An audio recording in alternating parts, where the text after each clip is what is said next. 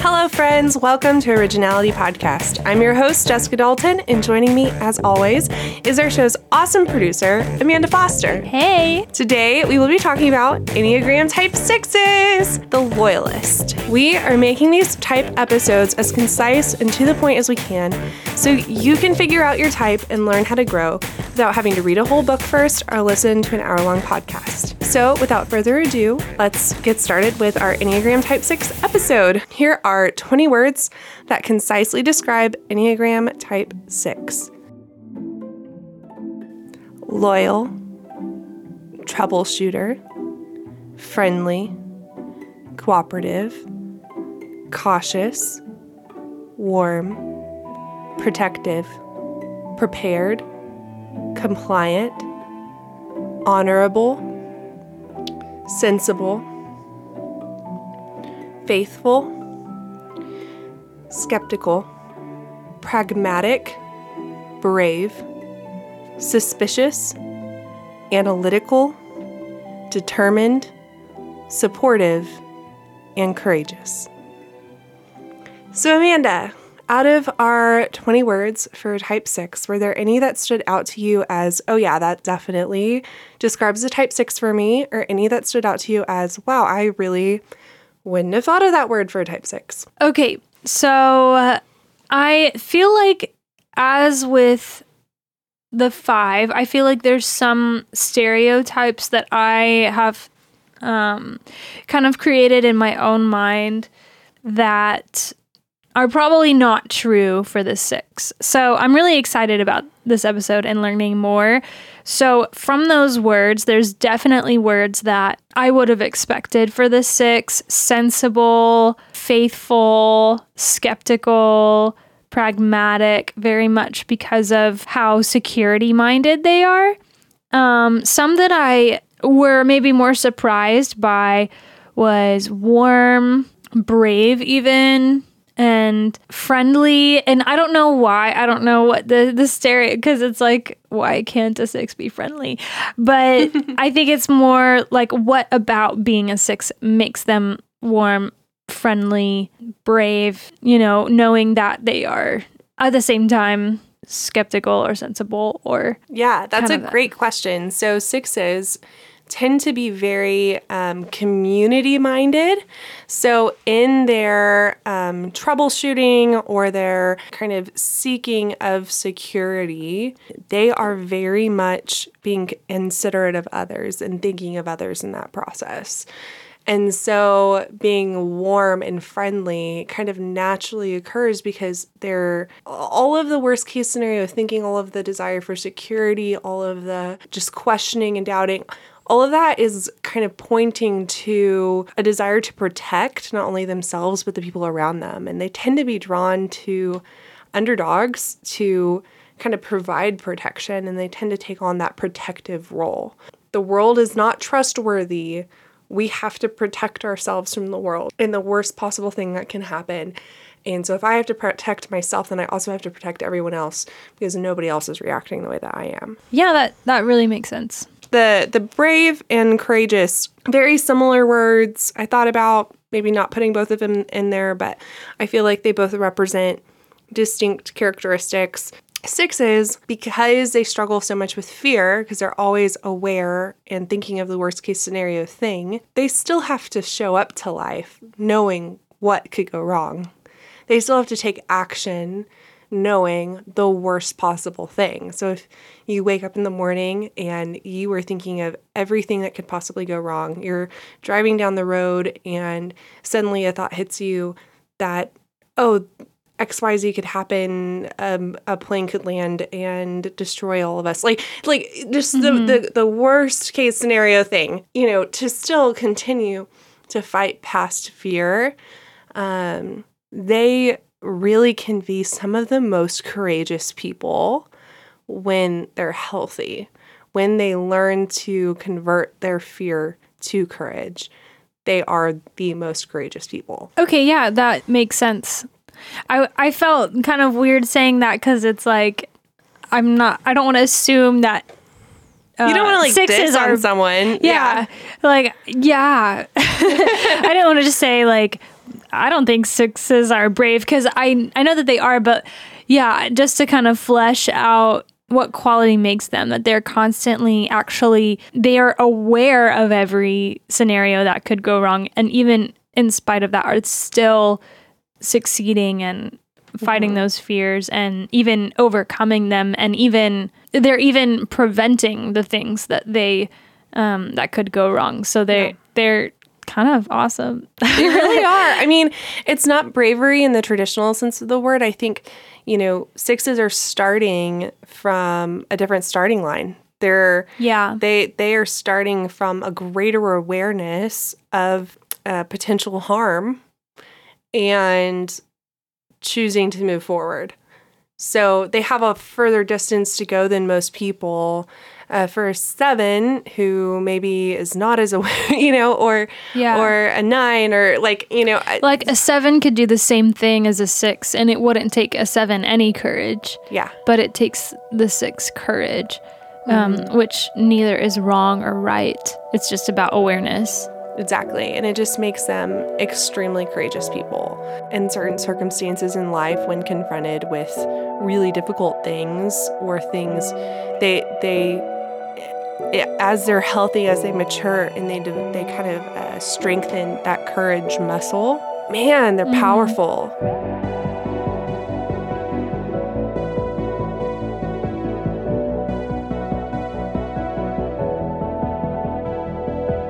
Now we will move on to talking about our four primary characteristics of Enneagram Type 6s.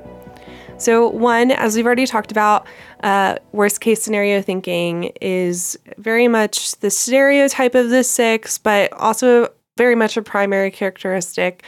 Um, sixes have this gift of perceptiveness, intuition, and discernment. They're so aware of the world around them. They're so aware of how ABC will lead to XYZ. And so you you tell them the plan, they know how it's going to end. And that oh that that gift for long-term thinking and prediction gets used against them. Yeah, and they tend to start analyzing things by thinking of the worst possible thing that could happen in any situation. This obviously leads to a struggle with anxiety, which most sixes would um, admit to at some level struggling with anxiety and fear. They are tend to be very motivated by fear in the quest for certainty and security. Our second primary characteristic of type sixes is that they fear being helpless and defenseless or losing their support system uh, or their sense of groundedness. So, the childhood wound of the type 6, or the theory of the childhood wound, because this may not apply to every six, it's just a theory, is that they grew up in a situation where they um, had some sort of inner doubting. They, they doubted their authority. They were in a situation where things were constantly changing. There wasn't uh, consistency and things were just uncertain or maybe even unsafe. So they retreated inside themselves and began trying to predict mentally what would go wrong and tried to use that ability to predict what would go wrong to protect themselves. That tendency to try and protect themselves in that kind of moved into a tendency towards being protective.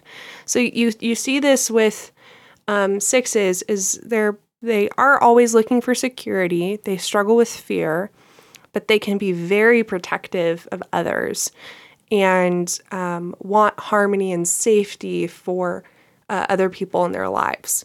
Up to the point of anxiety. They are always looking for certainty, which is really difficult in a world where things are constantly changing and there's not a lot that we can be certain of. They do have a tendency to advocate for the underdog and they're always preparing for the worst. So, the stereotype actually, my mom's gonna hate this, but I'm gonna tell a story on her.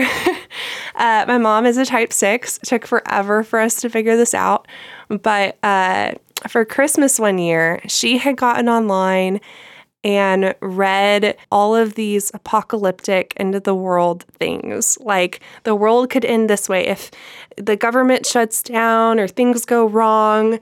This is what you need to do. And she gifted us bug out bags. So, oh, yeah. so she had put together these backpacks that had everything you needed to survive if, like, say, China attacked and bombs were going off and we needed to get out of the city as fast as we can. I mean, it had jerky, toilet paper, Hershey's chocolate, a knife, a uh, water bowl for our dogs. Like, wow. It was just like everything you could possibly think of because it was very important to her that we were protected and safe and prepared in the event that the worst possible thing could go wrong. and um, that's kind of typical for type sixes. Maybe not that extreme. That that does kind of veer into the stereotype of a six a little bit, but it's also true. They they they like to be prepared for things. And because of that uh, tendency to always prepare for the worst, if something goes wrong, they tend to blame themselves for it, as if they should have predicted that this was going to happen and then prepared for it. So if it went wrong, then obviously it's their fault.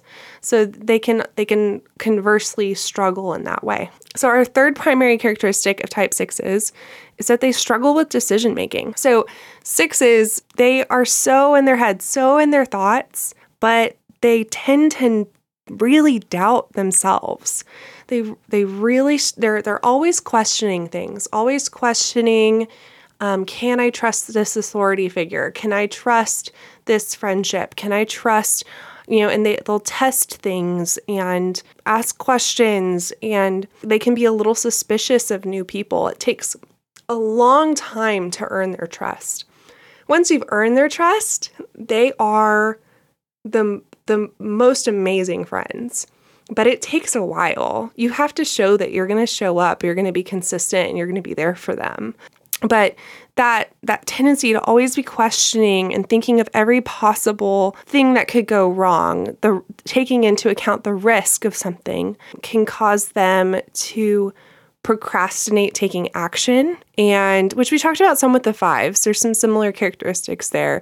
With the fives it's more out of a fear of incompetence. And with the six it's more about a fear of not having certainty or uh, not being safe and that they tend to, in their struggle with decision making, ask a lot of other people's opinions in order to make their decisions. They struggle with, uh, just as the type one struggles with a harsh inner critic, type sixes struggle with what in the Enneagram world is called the inner committee. So they hmm. like to have multiple opinions. They, they have a whole committee in their head that's saying, oh, you should do this, but no, you should really do this. And it's like there's five people in their head arguing. And they don't really trust themselves. So they feel like they need the opinions of all these different people. And then they're they're trying to align with those opinions because they don't trust their own ability to discern the right path forward, even though they've probably thought through every possible scenario and have great discernment and a great ability to know what the right path forward is. So, our fourth primary characteristic of type sixes is that they tend towards projection. So, because they have this habit of always questioning things, and that's just a way of thinking for them, this causes them to assume that everyone must think the way they do. So they can project doubting and questioning on others. So it can cause them to feel insecure in relationships or in a job or in just a variety of situations. They tend to project their questioning, their uh, struggle to trust, their um, suspicions, suspiciousness onto other people when other people may not really feel that way. Okay, that's it for today. Tune in next week for our Enneagram Type 6 Part 2 episode, where we're going to be diving even deeper into the Enneagram Type 6, how the Type 6 can grow, and we're going to have a time of prayer for freedom over the Type 6. I am so grateful for those of you who have been listening and sharing these episodes. If you loved this episode, if it ministered to you, or if you learned something new today, please leave a review on iTunes. You can follow me on Instagram at Just Loves Personality or the podcast at Originality Podcast, and make sure that you subscribe so you don't miss a thing. Um, I would like to close out our time together with a quote from C.S. Lewis No man who bothers about originality will ever be original. Whereas, if you simply try to tell the truth, you will become original without ever having noticed it. Until next time.